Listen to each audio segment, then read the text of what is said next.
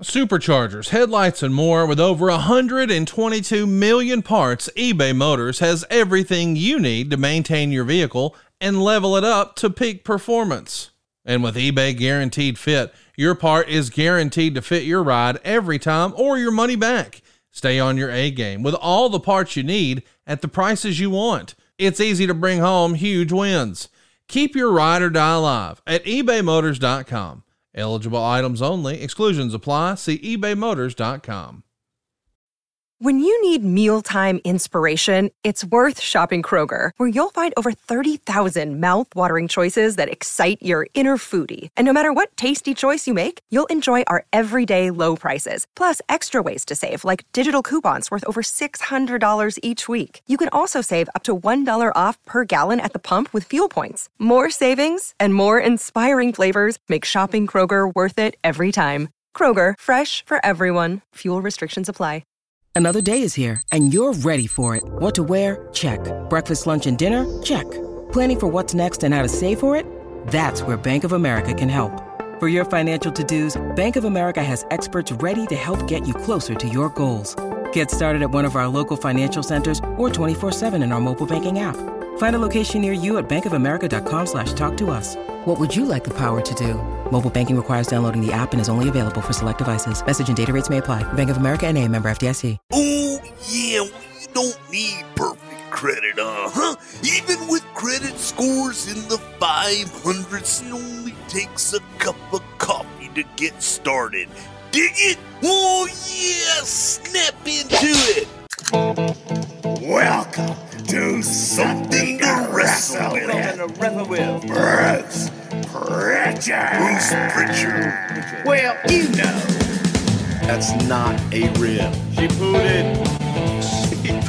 What a rip. No, yeah, but me. There's no box of gimmicks. Rumor and innuendo. I don't deal in rumor and innuendo. And, and was he there? I was there. I don't give a shit. I ain't scared. I ain't scared of shit. Fuck him. Fuck you, Bruce. I love you. Double cheeseburger, double cheese, double mayo,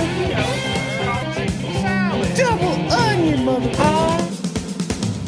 Bruce Prichard. Hey, hey, it's Conrad Thompson, and you're listening to Something to Wrestle with Bruce Prichard. Bruce, what's going on, man? How are you? Blame it all on my roots. I showed up in boots and ruined your black tie fair. I was the last one to know, the last one to show. I was the last one you thought you'd see there. So here's a good story about that, man. I used to go and play pool all the time at uh, Slick Willie's Family Pool Hall and Neighborhood Bar in Houston, Texas, right off the Fuqua exit there. It's not there anymore. But they had a jukebox.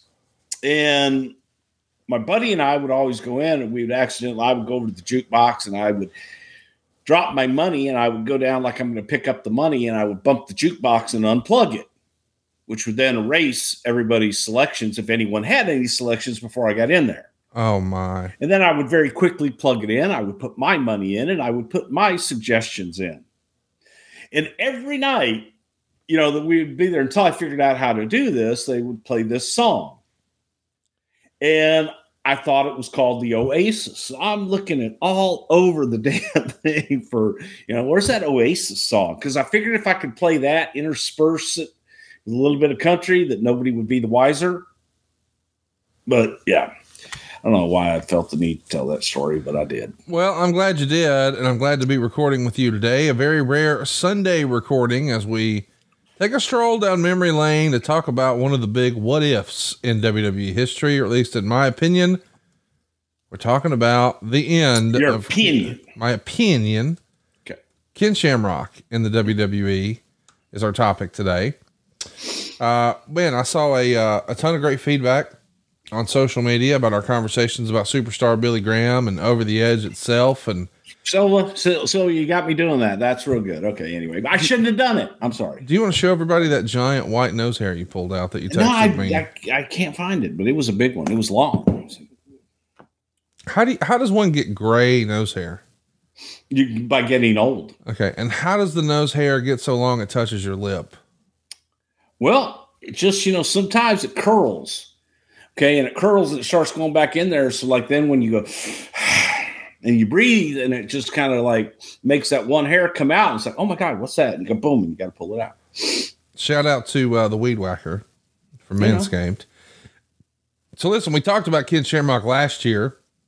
We're going to pick it up where we left off. Of course, it ends 1998, at least ends, with him being a double champion. He's going to be both an intercontinental champion and a tag team champion, along with the big boss man.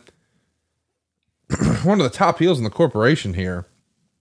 As we go into 99, you know, listen, we should just add some context. We end 97 with him challenging Shawn Michaels for the world title in December at the In Your House pay per view. And even though he's got some gold here in 98, it does feel like he's lost some momentum. Do you think overall you guys had maybe cooled on Shamrock during the year 1998? No, I think Ken was doing well. He was involved in storylines, and as you said, he was a double champion. That's hardly cooling someone. Well, I guess I'm just asking how crowded is it? Because that may be the other issue. The top is so crowded here. Like when you guys got white hot through 98, it feels like there's just top guys all over the place, which is a great thing. And, and probably one of the reasons you guys set so many records. But I, I just, I don't know, man. Maybe I just can't let it go. I just think about Shamrock and I think, man, he could have been right there at the tippy top of the card. Well, he, he definitely could have been. A lot of guys could have been, but there's only so much room at the top. And Right. I do think that Ken had a, had an excellent run and was right up there with everybody. They all, you know, everybody can't be champion. That's right. Well, Ken and uh, the Big Boss Man are going to drop those tag titles to Jeff Jarrett and Owen Hart on January 25th, 1999. That all happens on a Monday Night Raw. Um, why Jeff and Owen here and not say the Outlaws? It does feel like at different times there's been different, I don't know, approaches to tag team wrestling in the WWF. Once upon a time, everybody was a team. Guys like the Hart Foundation or the Rockers or the Killer Bees.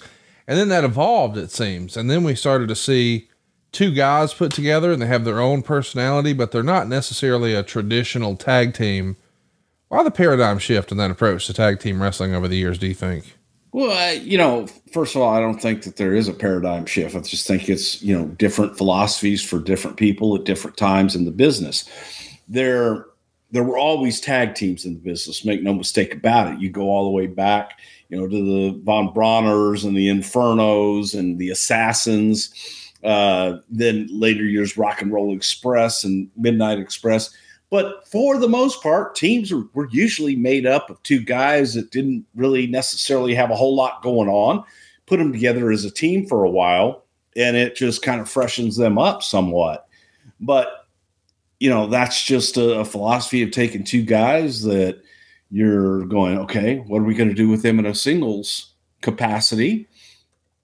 Maybe they work well together. So put them together and make them a tag team. Well, that's what happens. And then out of nowhere, uh, an attractive woman is sitting ringside, and Val Venis makes a pass at her. Ken comes racing down and attacks Val while Billy Gunn, who's feuding with Ken Shamrock, comes out as well. So it seems like we're setting up a three way program. Before we go any further, though, what do you remember about the way the Ryan Shamrock character came to be? And as the story goes, was perhaps a movie that Vince Russo watched that gave him the inspiration for this story. I have no idea. Okay. Uh, you know, from my vantage point, it was Russo was looking for someone to be Ken Shamrock's sister for a one-off for, you know, this one single shot that it was a Houston event, and I was asked to find someone to play that role, and went through a friend of mine, and there she was. And Ryan Shamrock was born. Alicia Webb is the person behind the character Ryan Shamrock. Yeah. You said you went through a, a, a friend of yours. Is this a casting agency? this was a friend of mine that was a DJ, and he was he played in a uh, had a rock band, and so he played a lot of clubs, and he just happened happened to know her and said, "Man, you know, I was looking, we were looking for looking for someone like like her. you know, she had very fresh face. She didn't look like a stripper. She didn't look like you know anything else, and she was not." a stripper, um, and she was just this, she was a friend of somebody in the band, and he asked her, "Hey, would you like to do it?" And we used her on TV, and the rest, they say, is history. Where does the stripper talk come from? I don't know. I think that that's what people just sometimes assume and put that label on there, and no one ever corrects it. But but she definitely was not. It's written in the great book, uh, written by our pal Jonathan Snowden, Shamrock, the world's most dangerous man, that this program would be the albatross that would albatross that would sink his personal and professional life. Was Ken, as far as you know, having any personal issues at this point? God, I don't really know. I I, I don't know.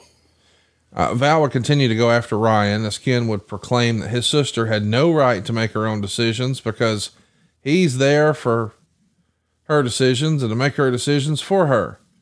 And Vince Russo has said on the record that he thought Ken Shamrock was the biggest waste that the WWF ever had for missing money with him. But this Who said that? Vince Russo.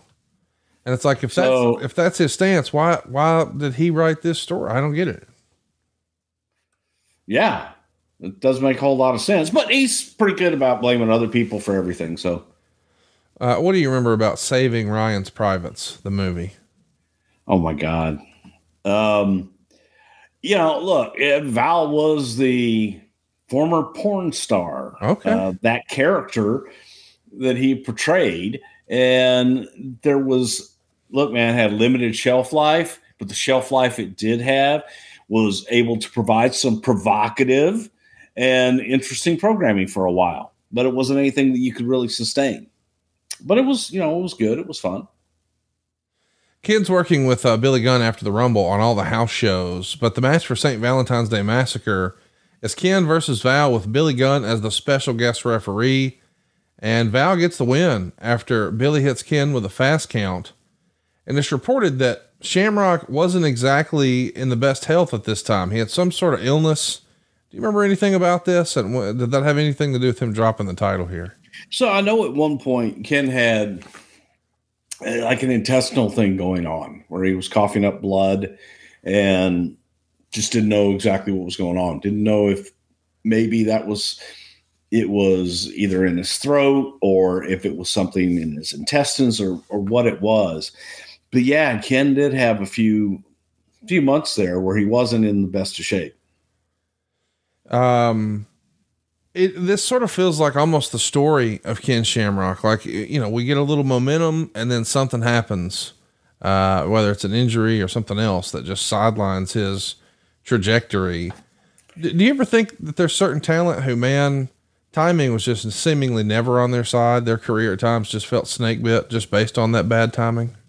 Yeah, I think that there are, you know, probably quite a few. Of course, when you put me on the spot to name some, I can't come up with a name. But yes, you know, it does happen. And timing is everything. And timing can either make it or break it one way or the other. That's why when someone is coming in and they would be like, oh gosh, you know, I don't want to do that. It's like, well, you know, if you you do this, you have an opportunity to now show your wares and make that the absolute best that it can possibly be. That opens up more doors. If you don't do it, someone else is going to do it and be in the story, and they may flourish. And all of a sudden, you'll be going, Oh man, I wish I had that opportunity. So I would always try to stress to people to always take every opportunity that you have, make the most of it whether it's something that you're looking at and go, oh, hey, is this right for me or is this right for my character? Now, look at it as here's an opportunity to show them what I can do. Whether I can take something that I consider to be bad material and make it the best it can possibly be, or I, eh, just don't really want to do it, half ass it, and then you get half ass results. Do you think there's, I appreciate that. I'm glad we're having this conversation. Uh, I tend to agree with you, but I do want to know, do you think there's ever a time when a talent should be more protective of their character and say, I don't know about that? Sure, they can. Absolutely. How No, do- I, I I don't have a problem with, with people being selfish. At the same time, you do have to have faith, and sometimes you got to go out on a limb. And I believe that the best opportunities are those opportunities that are not necessarily, hey, here you go. We're going to give you all of this and put all this behind you. The best opportunities are the opportunities that you make the most out of. Stone Cold Steve Austin and Austin 316 just whipped your ass. That was taking an opportunity to talk after the King of the Ring and make it a lot more than just an interview. There are different opportunities as you, you know, go along the way that can help define a career. And if you weren't there in it, then you don't have that opportunity. How do you identify as a talent? How do you know? Is there a rule of thumb? Is there a piece of advice that you would say, like a, a, mindset or a mentality to make that approach? Just sort of identify, hey, this is something that I should go for and roll the dice on, or hey, this is probably something I should try to pull back on look, man, if you if you want to be a star, you got to be on TV and you got to be able to do things and show that you have a range. Right. All right. If you want to be a one dimensional thing and this is all I want to do, then you're going to be a one dimensional character that people are going to forget about pretty quickly. It's range and it's being able to do a lot of different things. And although you may think, oh my God, this is going to kill my career. Well, you know, sometimes it can make your career and you just have to you have to do the best. Not everything is going to work. Nobody you know if we had that crystal ball to be able to see well this is going to work perfectly right. then right. by god you've got a crystal ball. You got to try things. You got to experiment. And i think it's important a lot of times for talent to have input in what they do. I also think it's important for them to have faith as well Hey, I want to ask you about uh, another switch that happens here uh, during this whole Ryan Shamrock saga, and it gets a lot of TV time. We see Shamrock and Gunn being programmed together for months, but then randomly Road Dog beats Val Venis on TV for the IC title on the lead up to WrestleMania here in 99. So essentially, Road Dog and Billy Gunn almost switch spots, where instead of, you know, Gunn challenging for the, the Intercontinental title, now it's going to be Road Dog. It's a little weird. Why the change? Why do they sort of do the role reversal here? Do you recall? I don't. That was kind of, you know, Russo's way of writing sometimes is, you know, the shotgun TV and bro, you never know what to expect. Well, you didn't know what to expect because a lot of times not everything was played out in storyline. Right. And sometimes just to shake things up or for the swerve, bro. Um, it's when that's all it is, when everything's about to swerve, it becomes very just not interesting. Let's talk a little bit about uh, what happens at WrestleMania. Uh, Ryan goes on to be dumped by Val Venis uh, and then to be involved with Goldust. So Mania is now a four way. It's Shamrock and, and Venis are counted out while Dog is going to go ahead and pin Goldust. So it's a four way here at WrestleMania 15 in Philadelphia. Uh, Ryan Shamrock, right in the middle of all this, you know, you've told us, you know, this is really the the Russo era. What did Vince McMahon think of the Shamrock story, the Ryan Shamrock story? Ah, you know, I, I think you know it, it was just it was another character. It was another character to add into the play, and again, as I said from the very beginning, you know, she was a one off. It was going to be Houston, and that was it to do this cameo. From there, we, you know, brought her in, actually put her in the ring to learn how to bump and to train her a little bit. Uh, great attitude. I don't think she really understood what she was getting into at first because, you know, it's like, hey, just all this thrust upon you pretty quickly.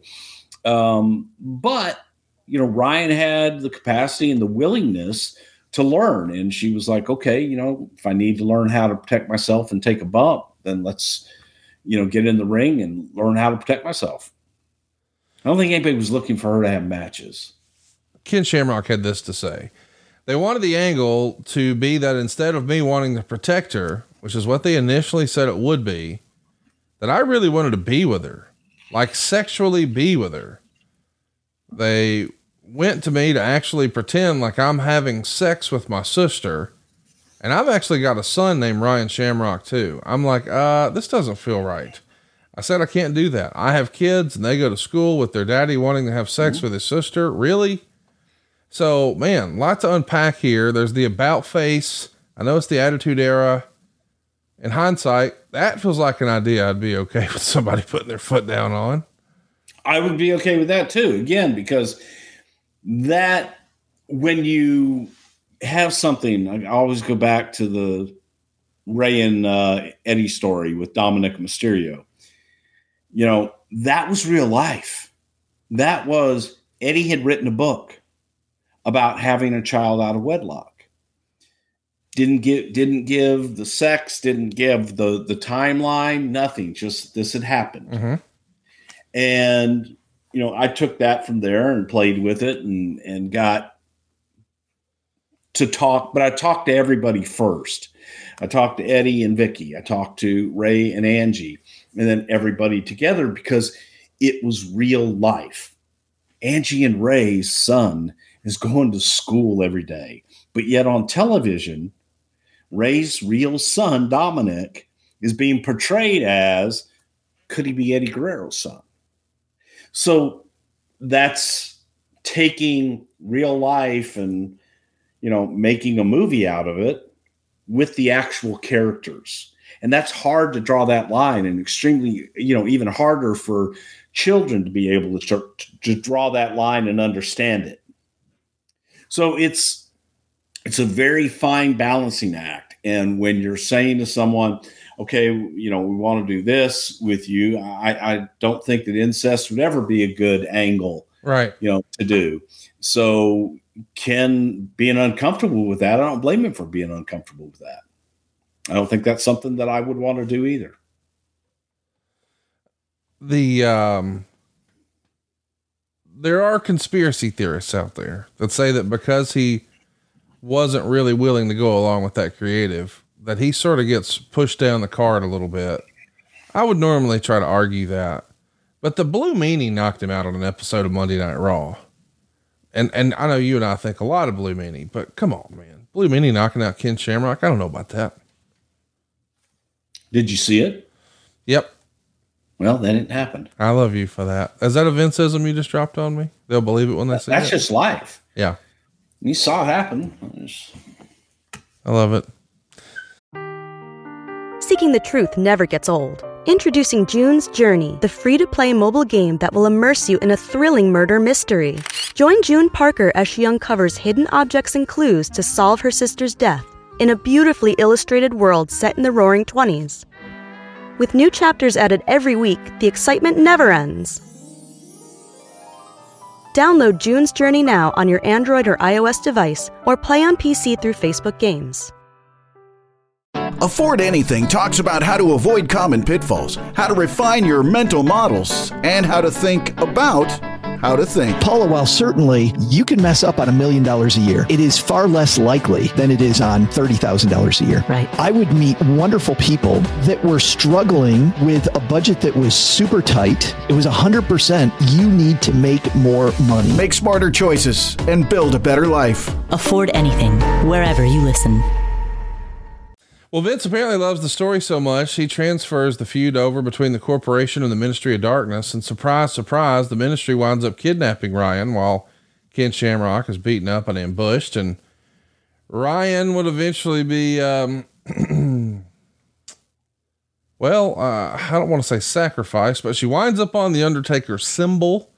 Of course, the most infamous scene is where Stephanie McMahon is kidnapped and Shamrock goes on a search around the arena for Mr. McMahon in his wrestling trunks. I gotta say though, the visual of Ken looking for Stephanie in his little blue tights, that just tickles me. you like those little, little blue trunks huh Well, it's just, I don't know. I hope when I turn on CSI one day, the cops are running around kick pads and trunks. That'd be badass.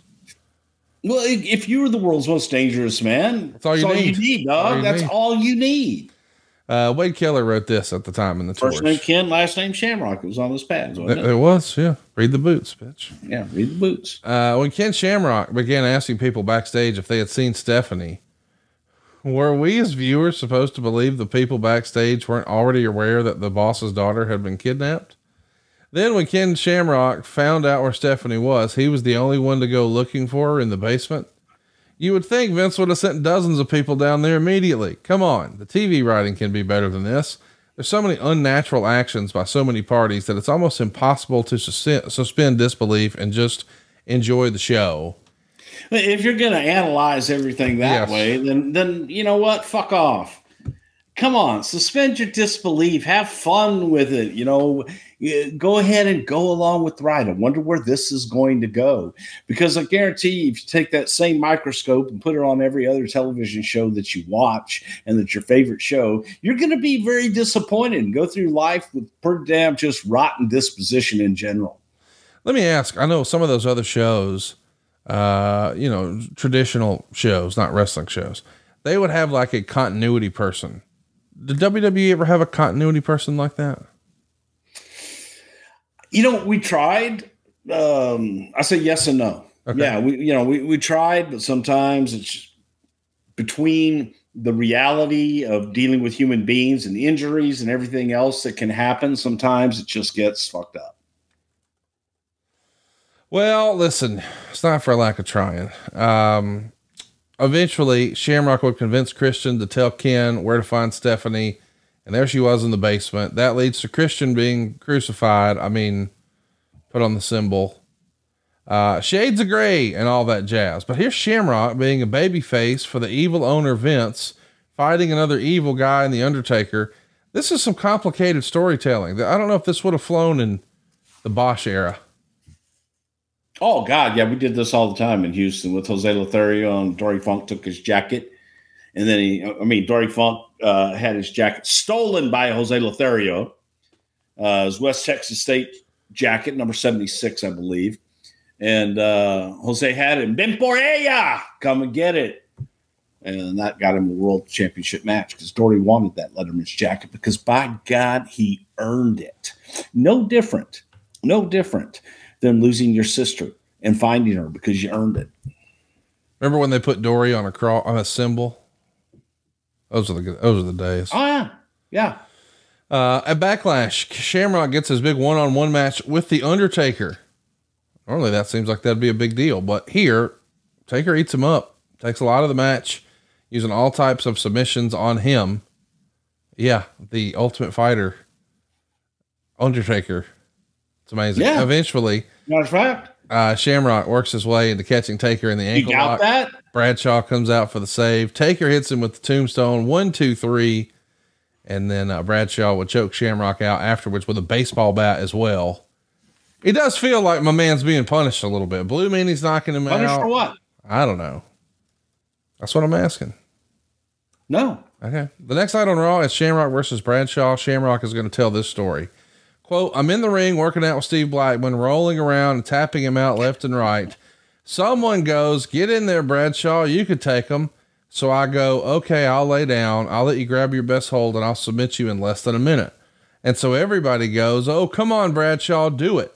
So Bradshaw goes to the ring and he grabs a hold on me. And in 15 seconds, I tapped him out. You remember this? It Didn't take him that long. it did not take him that long. And um, the the best part about it was is Ken Ken like just had, had reached the point of beyond fed up, and Ken's like Bradshaw, come on in here, man. I will lay down. You put any hold on me that you want to put put on me, and I will beat your ass. And John's like, well, goddamn, Miss uh, Shamrock, I, you know, I don't, I don't, I don't want to hurt you or anything. He goes, John, come on. And Ken laid down in the middle of the ring, legs spread, arms spread. And John got in, John got up and like kicked him a little bit, like see if he was moving. And Kenny didn't flinch. John gets down on all fours and he like grabs an arm, he grabs a leg, and he's trying to figure out what he's going to do and how he's going to do it. And all of a sudden, he sits there, he's on his hands and knees. He says, I don't know any holds. I love it. and John didn't know what to, you know, like he could have done, put it, Ken would have laid there for him. And finally, Ken like showed him how to put on a arm bar or some kind of shit. And John had it locked in, and Ken says, Okay, you sure you got me? Have you got me? I think so. Let me know when you're sure. Okay, I got you. And in about five seconds, uh, Kenny had reversed it and Bradshaw was tapping air. Bless his heart. But it was one of the funniest things I'd ever seen in my life.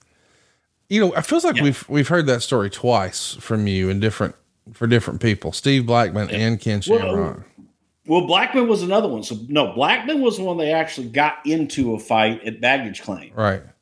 So he had been harassing Steve Blackman just so much and and you know, egging Steve on. And then they were at baggage claim and everybody was tired and everything else. And somebody like either goosed Blackman or did something to Blackman. Blackman thought it was Bradshaw.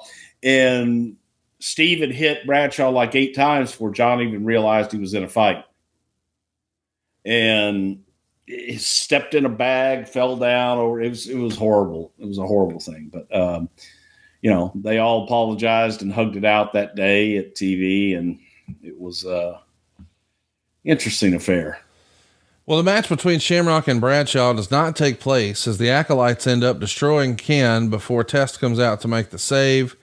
Ken has saved and helped Stephanie so many times on this Raw that when it comes time for her sacrifice, it's not Ken that successfully saves her, but Stone Cold Steve Austin.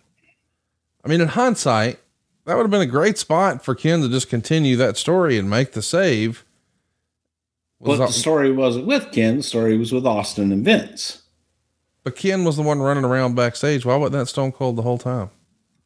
Because that was the whole reason. Because you thought it was going to be Shamrock, and Austin was coming out as a surprise at the end. I got you. Steve had had enough, and Steve would come for Stephanie. Not wasn't doing it for Mister McMahon. He was doing it because it was the evil Undertaker, and because it was a helpless young woman there that was just guilty of nothing other than being Vince's daughter. So Stone Cold came out to help her, not to help Vince.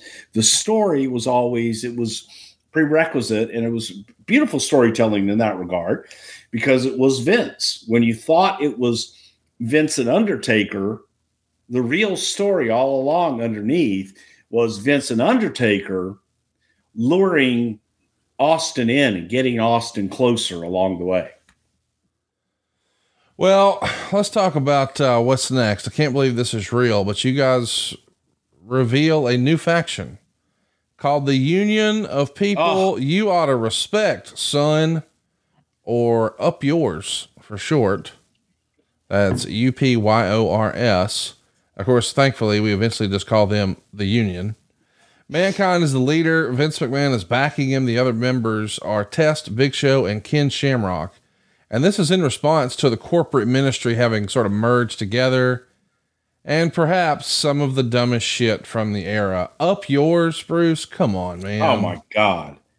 Was that the drizzling shits or what? Awful. It'd have to be, it'd have to improve to be the drizzling shits. Yeah, it was horrible. Yeah. Absolutely horrible. But yeah, and again, that was like, you know, Russo's like pretty mean sisters, PMS. Yeah. Yeah. He, he Weak. liked doing that shit. Yeah. It's just and the the the imagery. You ever see the movie Fist? No. F I S T with Sylvester Stallone. I don't think so. It's about it was it was loosely based on Jimmy Hoffa. okay. Okay. And Stallone was a union leader and they had the two by fours and they went and they fought and everything. Uh, great movie. Good movie, but that's kind of what it was loosely based on. Got it. Pretty mean sisters. Uh, well, we know how the Well- story goes. Vince reveals himself to be the higher power, and essentially everyone on the babyface side looks moronic because they believed Vince, except Stone Cold. The union lasts all of five weeks, mercifully. And it's reported at the time that, uh, along with his on screen persona maybe falling apart, his backstage persona was having issues as well.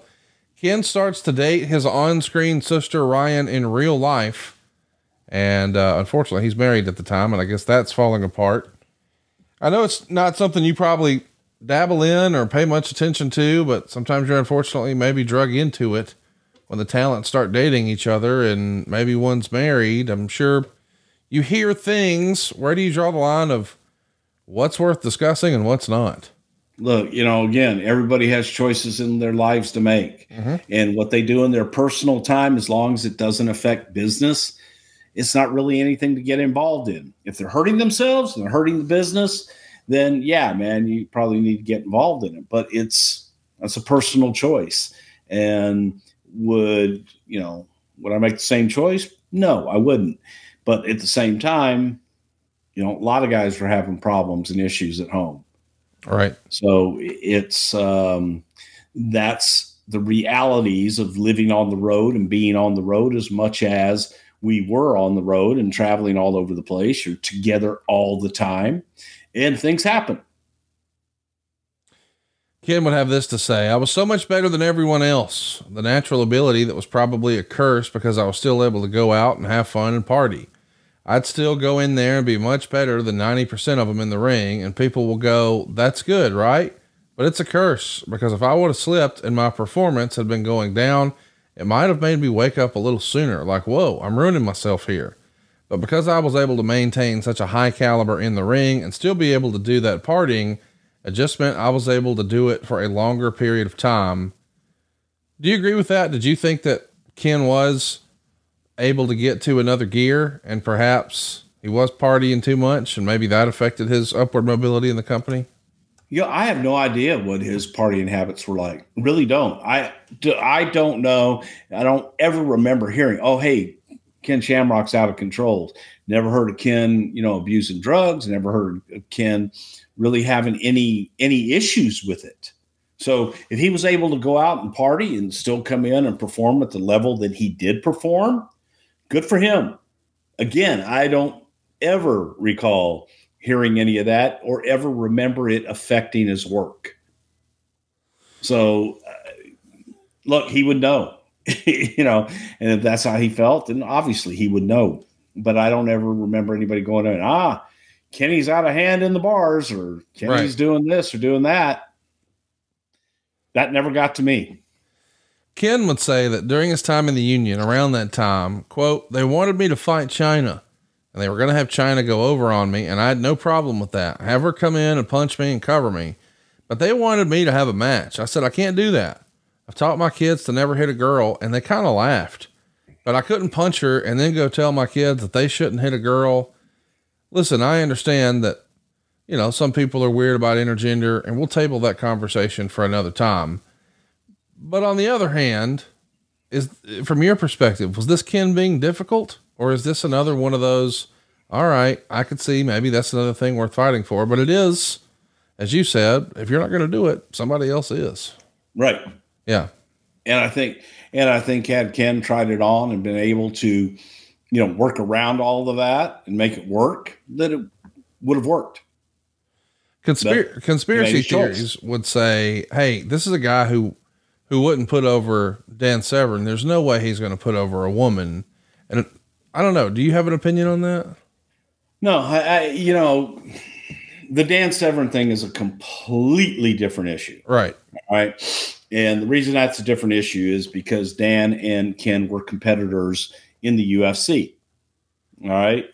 They're, they came from that shoot fighting background. And I think there was a pride there amongst both of them. I don't think that uh, Severn would have been happy putting Shamrock over either.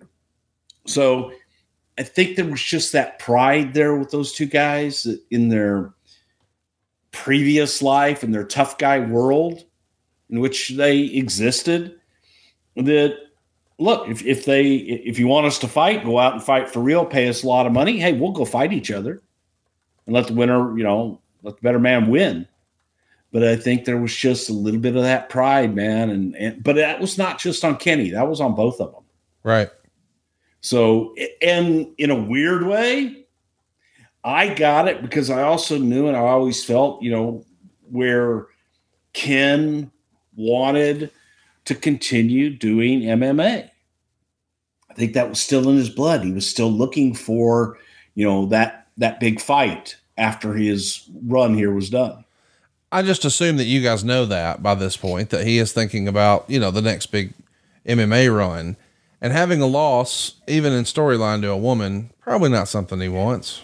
Yeah, I don't think that would have that wouldn't have affected him one iota. Okay. Don't uh, working with Chyna and doing that, I don't think would have affected him one iota at all. Eventually, there's an on-screen issue with the two, and Shamrock would belly to belly Chyna and choke her before walking away.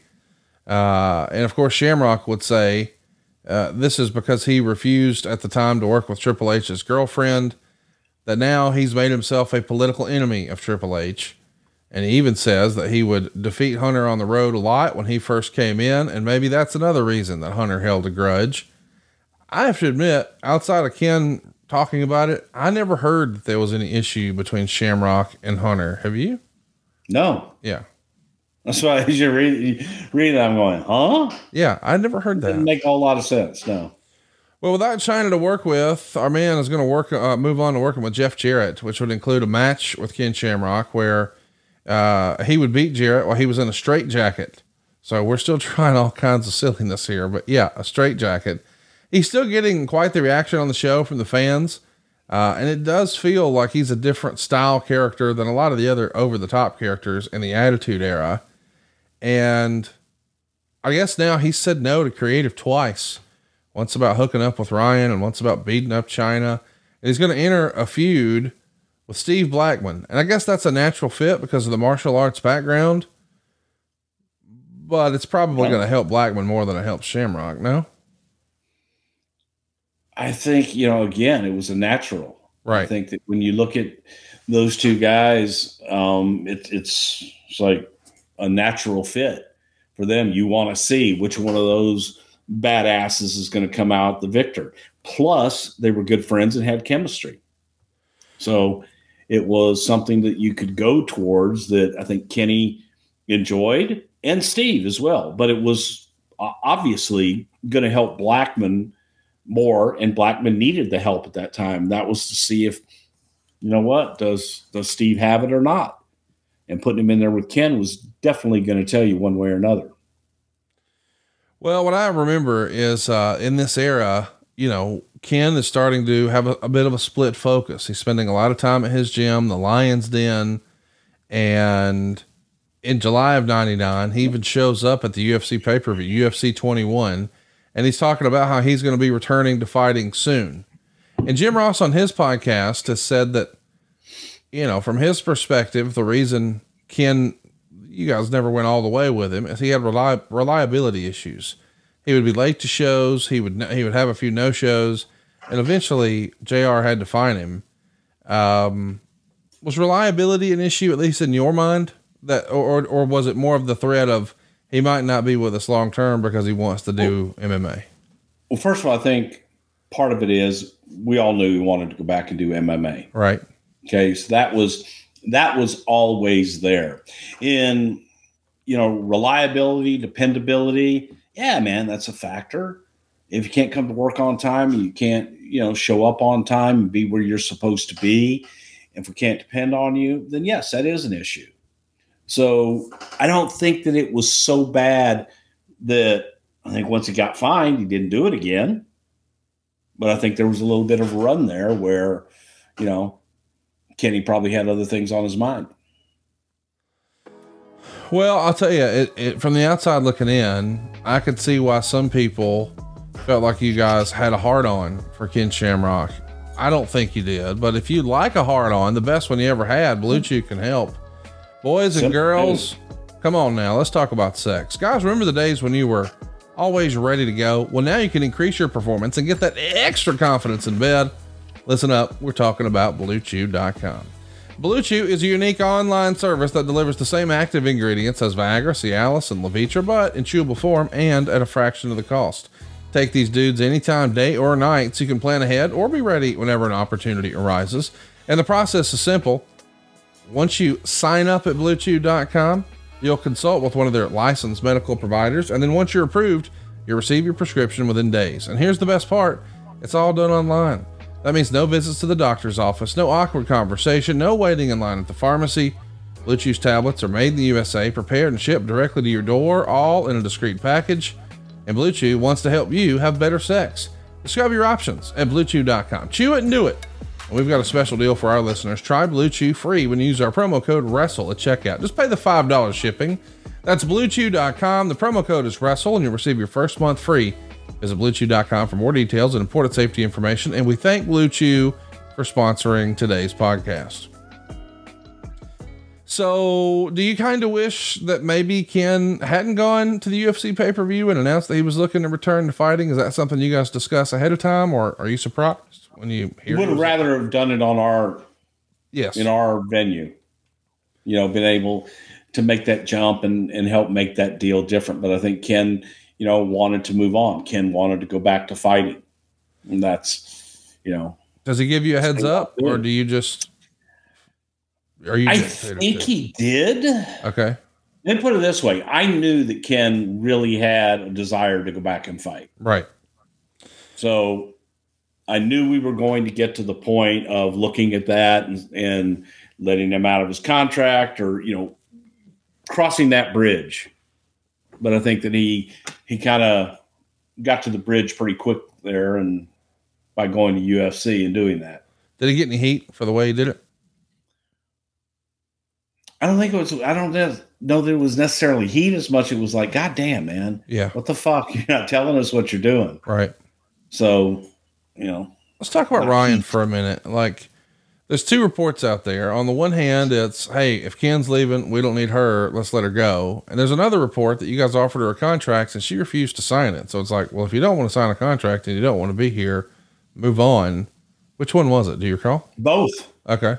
It's actually both. Okay. So she had been offered a contract. She had been offered a contract just like everyone else, and she hemmed and hawed on signing it so long that when it came time, you know, for Kenny to move on, that there was really no longer a need for Ryan. So okay, great. Don't sign the contract. Thank you very much. See you down the road. Well, what we see down the road is uh, Ken having a flight issue just a couple weeks later at a house show in Toronto. And instead, Edge takes the spot in the Intercontinental Championship match against Jeff Jarrett, and Edge goes over. I guess this is the old classic. Uh, the replacement has to be better than the original. Let's see. Let's let them see something they wouldn't normally see. What is the thinking here? Yeah, give them something that's first of all, it's in Canada. Right. Edge is Canadian. Yep. and different world up there, man. They love their Canadians. You know, it's funny the patriotism that Canada has, and used to be our country had that patriotism still just as just as strong. If you were just an American, oh by God, you were the baby face. In Canada, you're Canadian, man. You're the baby face in in Canada, and here's an opportunity. You've got one of your own, an up and comer. Yeah, put him over. It's pretty good. At fully loaded, right after this title switch, it's the next day. Shamrock's going to defeat Steve Blackman, and I believe what was called an Iron Circle match, but let's call it what it, what it really was. It's a Circle of Cars parking lot match with Ken and Steve in the middle. Uh, listen, They're we- surrounded by metal. It's a circle of metal, circle of iron. I it's just not not, not right description. It's a bunch of metal and engines. You're surrounded by them. Are you for these? I mean, this is almost like a cinematic movie or a cinematic match before that was a thing. What, what do you what do you think of this? I loved it. Okay. Thought it was good. You know, look, it's two guys that that that style of fighting. That's what they did, and be able to take it to a different arena. I thought it was pretty neat, and it allowed them to be showcased in a different way. Well, I you know, like you know what Not happens the next overdone, but the next night when in doubt, hit that motherfucker with a car. Yes, we do. Steve Blackman hits Ken Shamrock with a car, but Shamrock manages to come back later that same night and he loses to Hunter in the middle of the ring when the referee starts stops it for internal bleeding. Yeah, we had a match stopped for internal bleeding here. Uh, with Shamrock's contract not expiring for months after he would go back to the UFC. I'm wondering like were you guys trying to co-promote it all with the UFC here and try to get some sort of a return that way? Uh, we know you're in business with them these days, but way back when was that ever discussed? At one point, yeah. Um, had a decent relationship with Meyrowitz, and but I don't, you know, I, I really don't think that they would have been into it at the time. Right. I think they were way too protective of of realism and Yes. what have you. So there wasn't a big desire on their side. Now, the where we definitely would have helped them was just with exposure and be able to get that promoted on our television worldwide and, and make Kenny an even bigger star for them as well. But uh, I don't think that it ever got too far down the road. Let's talk about JR on his Ross report. He would go on and say, quote, Ken Shamrock will be decreasing his WWF schedule in 2000 to return to the martial arts and fighting world. Shamrock wants to compete in a few fights next year and then will possibly return to an active WWF schedule.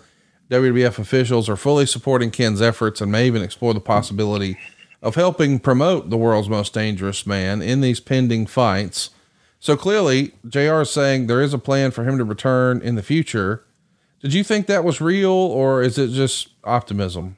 Trying to be hopeful. The door was open. Yeah. The door was definitely open. You know, the the crazy thing, I don't know if we talked about this the first time we talked about it, Ken, but how Ken would prepare for a fight. Ken would go to the Lion's Den, and, and in this case, I think it was Dallas, and Ken would have the living shit beat out of him for either a week or two. Where no offense, Ken would just his students would go in there and they would beat the living holy hell out of him. And that was how he he got conditioned to start going in to train for his fights.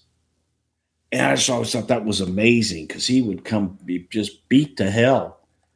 And he's like, Yeah, no, that's what, you know, because I go in and my guys beat the shit out of me. And he becomes conditioned to taking that punishment. You know, no different than than in the ring when you're taking bumps every night. After, you know, the third night, it's just second nature. It doesn't you don't feel it anymore. Your your body becomes calloused and conditioned to it. And that's how Kenny trained to fight. And I just always thought that was amazing. The blow off for uh, Shamrock and Blackman is going to happen at SummerSlam with a Lion's Den match with weapons all around the cage. What do you think of that presentation and, and, you know, the chemistry with these two guys together? Well, first of all, I love the Lions Den. Uh, liked the concept. It was a neat little deal that we did and just gave a little bit different presentation. So um, it was just so intimate and different, you know, more than anything. And to put these two guys in there gave them a completely different feel for their match. So to me, it worked. And man, there's nobody that's going to tell you they could see through anything that Steve Blackman or Ken Shamrock did. Oh, no. I agree with that Yeah. totally. Yeah. So Blackman starts going over Ken on the house shows in this era, even though Shamrock's going to get the win on pay per view. Um, that was kind of curious to me because in hindsight, if you know Ken's leaving, why not put Blackman over at the pay per view? Don't know. Yeah. Can't. That's a conundrum there. Well, Jericho's going to debut in the company, and before Shamrock leaves the arena on a SmackDown, they bump into each other, which leads to Shamrock chasing the Jericho flunky at the time, Howard Finkel. Jericho would write, In Shamrock's mind, if he was supposed to chase me, he was going to chase me at full speed, and he did. I ran down the aisle, and when he spotted me, he charged as fast as he could. I knew if he caught me, he would hurt me, so I took off down the aisle like Ben Johnson post water bottle swig. When we raced through the curtain out of the audience's view, I slowed down, but he didn't, and he tackled me as hard as he could in the hallway. Ken, did you really need to tackle me? Nobody can even see you. And he said, Ken said, I knew I could catch you, which is just hilarious. Yeah. That's really Ken's mentality, though, right? Just wide open. It's Let's go. man. Yes. Yeah. Yeah, man. Ken's a stud. Ken's just, you know, Ken's one of those guys. When you talk about world class athletes, Ken fit in that category. How much did Vince love the idea, McMahon, I mean, of Shamrock chasing after Howard Finkel? he loved that shit, didn't he? Well, Howard was quick, man. Iconic wrestler Kevin Von Erich just announced his first public tour. The show, titled Stories from the Top Rope, will feature Von Erich sharing insight into his career, personal triumphs, and tragedies. Stories from the Top Rope will go on sale June 2nd at EmporiumPresents.com and will offer a very limited number of VIP tickets, which include a meet and greet and photo op.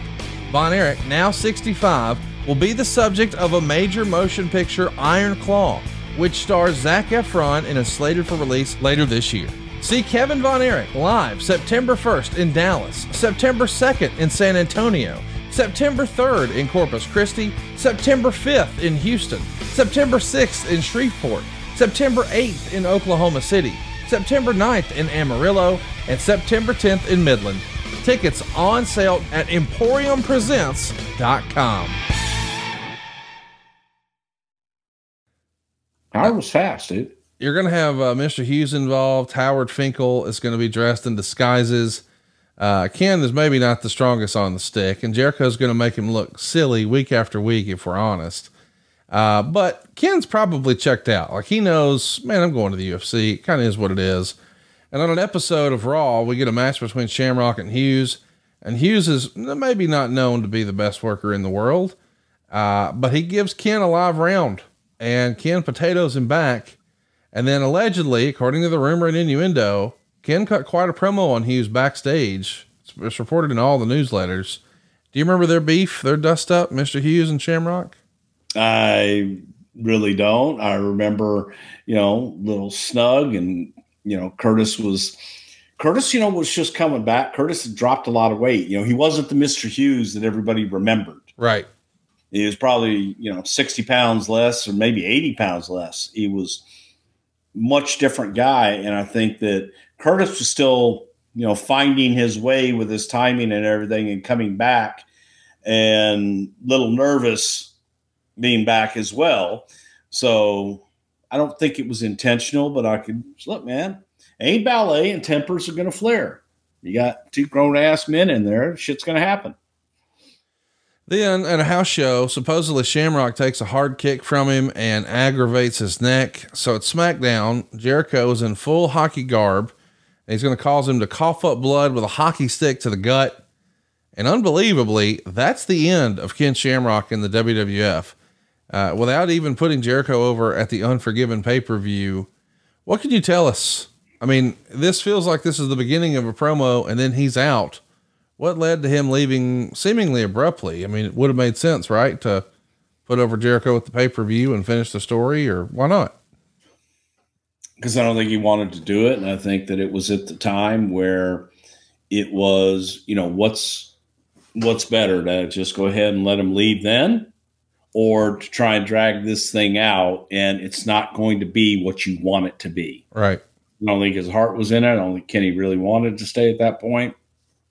So you cut your losses and move on. Did you ever envision him returning to the company? I did. I really did. I thought that Kenny would be, you know, one of those guys that would definitely come back and uh, have another bright run. Um, and I mean, maybe, know, maybe I'm looking at it through rose colored glasses because I genuinely like Ken Shamrock a lot. Um, I, I wanted him to come back because I, I, liked him personally and I thought he was a hell of a talent. It's so interesting. Wishful thinking, probably on my part. It's interesting to me with all the people who've left and some of the folks you thought, man, they'll never be back. And they came back. Ken never does. Why do you think that was? I know once upon a time he had some litigation. You and I found out about that once accidentally, but it, I, I can't put my finger on why it never happened. Do you remember you guys ever getting close? I don't. I, you know, I don't know, but I also don't know that Ken ever tried to come back. Right. You know what I mean? So I don't know. You know, maybe somebody reached out to him at one point. He didn't want to do it, or um, I, I don't really know. But you know, it takes two to tango there. Sure, it does. I don't know that that Ken definitely wanted to come back. Do you think Ken, in hindsight, is one of the biggest missed opportunities in WWF? Like when I talk to Jeff about TNA, he always talks about Monty Brown as being the one that got away. What about Ken Shamrock for you in the WWF? See up there? Look, I, th- I thought Ken had a hell of a run. Yeah, Ken had had a hell of a run. He really did, and I don't think that there was anything that was missed with Shamrock. Uh, could we have gotten more? Was there more to get? Absolutely. There's always more to get. But I don't think that that we were shortchanged or that Ken was shortchanged in any way in the relationship. I think that that it worked out the best for for both sides. Do you see him in the Hall of Fame one day and do you think he deserves it? Yeah, I do. Yeah. I do. I think that Ken, you know, um, look at this, man. Here was a guy who was an amateur wrestler, got in the wrestling business. He was, um, you know, worked in the Carolinas, an enhancement talent, and then went to make a name for himself in mixed martial arts and had the charisma, but he also had the skills to become a star in that world. We uh we should do some questions here. Drew Landry has a great one. Any conversation? oh shit, I'm choking. Sorry. Well, let's get a camera on you so we can get the footage of this at least. no. Are you okay? yeah, I'm great. Sorry, went down the wrong hole there. We're gonna show you your mute button one day. That's exactly what everybody wanted in their ear, Bruce. Yeah. You're welcome. What what happened? Did you just swallow down the wrong hole? Yes. Okay. I did. I did. I was taking my my nighttime meds so that I could go to sleep and I chugged it and it went down the wrong hole. That's what she said. Uh, Drew Landry wants to know any conversation about bringing Shamrock back to battle Kurt Angle over the ankle lock finisher. How well do you think those two could have worked together? Bruce, when I talk about missed opportunities, I think of that one in particular. Like, that's just right there, man. Like this legit Olympic gold medalist, this legit UFC champ, the ankle lock. God, that could have been fun. Would have been great. I, and I think that they would have had instant chemistry. Yeah. You, you know, Kurt Angle and Ken Shamrock, just let them go. Man, they wouldn't have to discuss a damn thing. And I think that they would make beautiful music together. Unfortunately, you know, yeah, that one never happened, but it would have been great. Would have liked to have seen that, sure. Uh, Ma- Matt Godfrey says fantasy booking Shamrock versus Lesnar or Shamrock versus Angle. Which one could have main evented WrestleMania? In a different time, again, if you were to take if you were to take Kenny at his peak and, and Brock at his peak, actually either one of them, Yeah. I think definitely could have. Those are just Brock would have been interesting at the time. And no doubt. You know, we, we talk a lot on, on some of our shows about how timing is everything. I kind of think that's the deal here with Ken Shamrock. Like if he wouldn't have jumped and come over in 97 and instead he would have came out in 2000, man, this could have all looked a lot different. Don't you think? Sure. Yeah. And, you know, when you look at it too, Ken was the first. Yeah. You know, UFC was new and, and this whole Ultimate Fighting Championship was this gimmick, a lot of people thought at the time. And people were wondering, is this going to work and what, what's going to happen here? So Kenny was the first to make that jump over, even though, look, that's where he started originally. So yeah, if we had just, you know, had a little more time and a little different, a different time and place, who knows what could have happened. Really fun question here. Uh, I could never get into Shamrock because of his lack of charisma. Was pairing him What? with a manager ever discussed? So listen, I don't agree with the lack of charisma, but a manager, I could see if you were going to make him a heel, maybe he might need a mouthpiece. Do you guys, do you remember ever even considered considering a manager? I mean, he was part of the the corporate minister, not corporate minister, the union. the union and corporation. So yeah, I mean, he did have people to talk.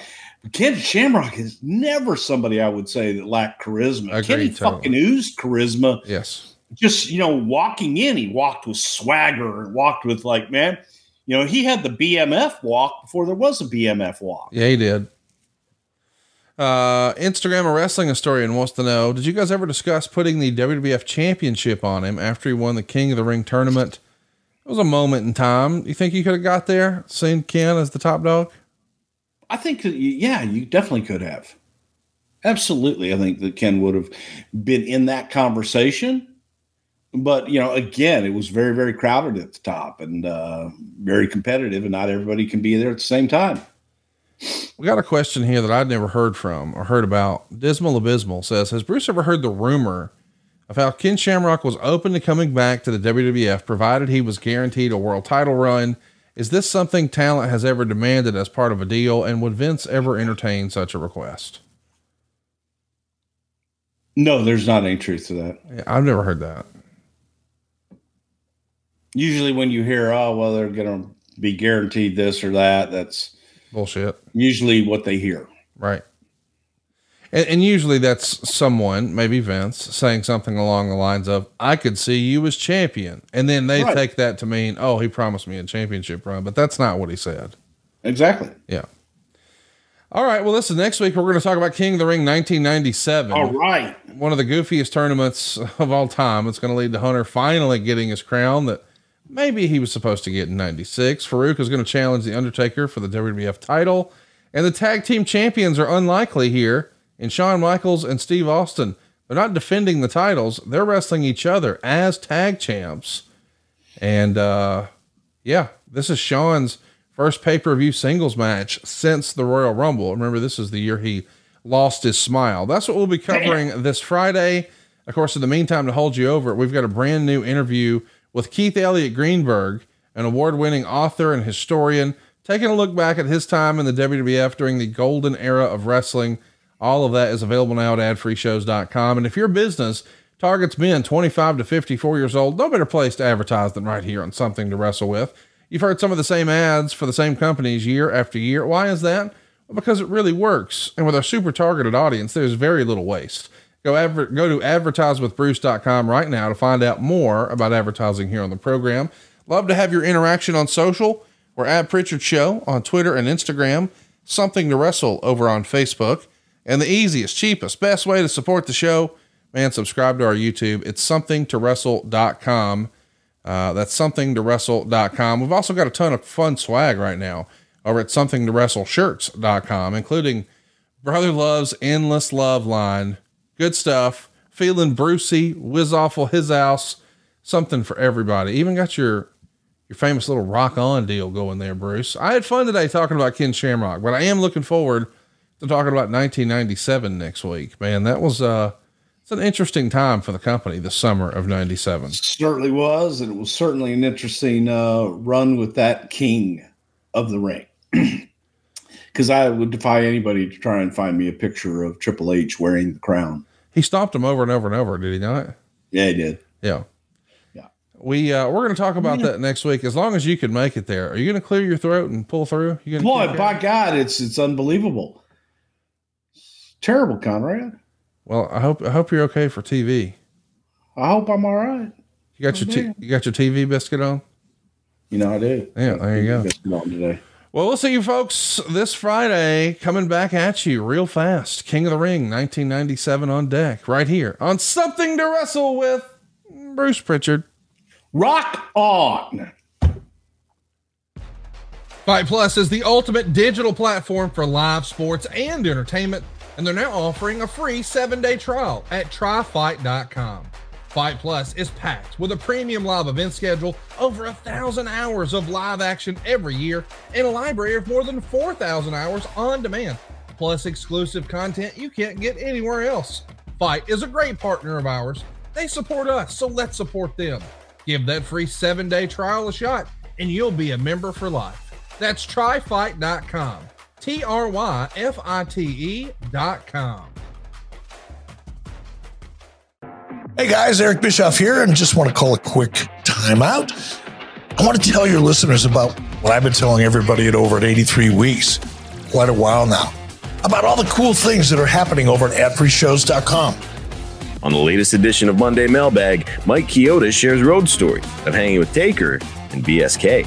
Yeah, we did. We played dominoes. We played Beale Street called Trump. Uh, it's a card game. Uh, gin. You know, I used to play gin card games with them. Uh, dominoes. I used to go back in the back of the bus for BSK, roll up a couple fatties for them.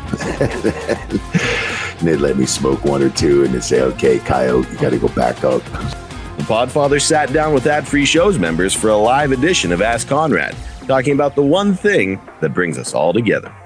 A guy who owns a trucking company in Vermont how in the hell is he friends with a guy who does mortgages in Alabama? Wrestling brought us together. So eh, when when when we created this concept of ad-free shows, I had no idea that a pandemic was right around the corner, but it did become like this weird support group.